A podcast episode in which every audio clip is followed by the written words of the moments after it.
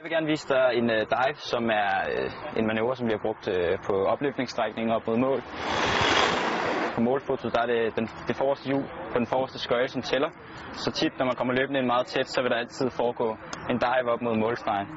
Og en dive går bare ud på, at man uh, får skudt det ene ben fremad, og få det ind over målstregen så langt fremme som muligt. Den skal helst være stabil, fordi at man tit kommer ind på opløbsstrækningen med over 40 i timen.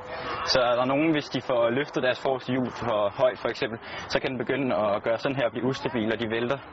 Så målet med det er egentlig at holde den så lav som muligt, og ikke løfte den for meget for at holde øh, stabiliteten. Og så er det ellers bare at komme så langt ned i den som muligt.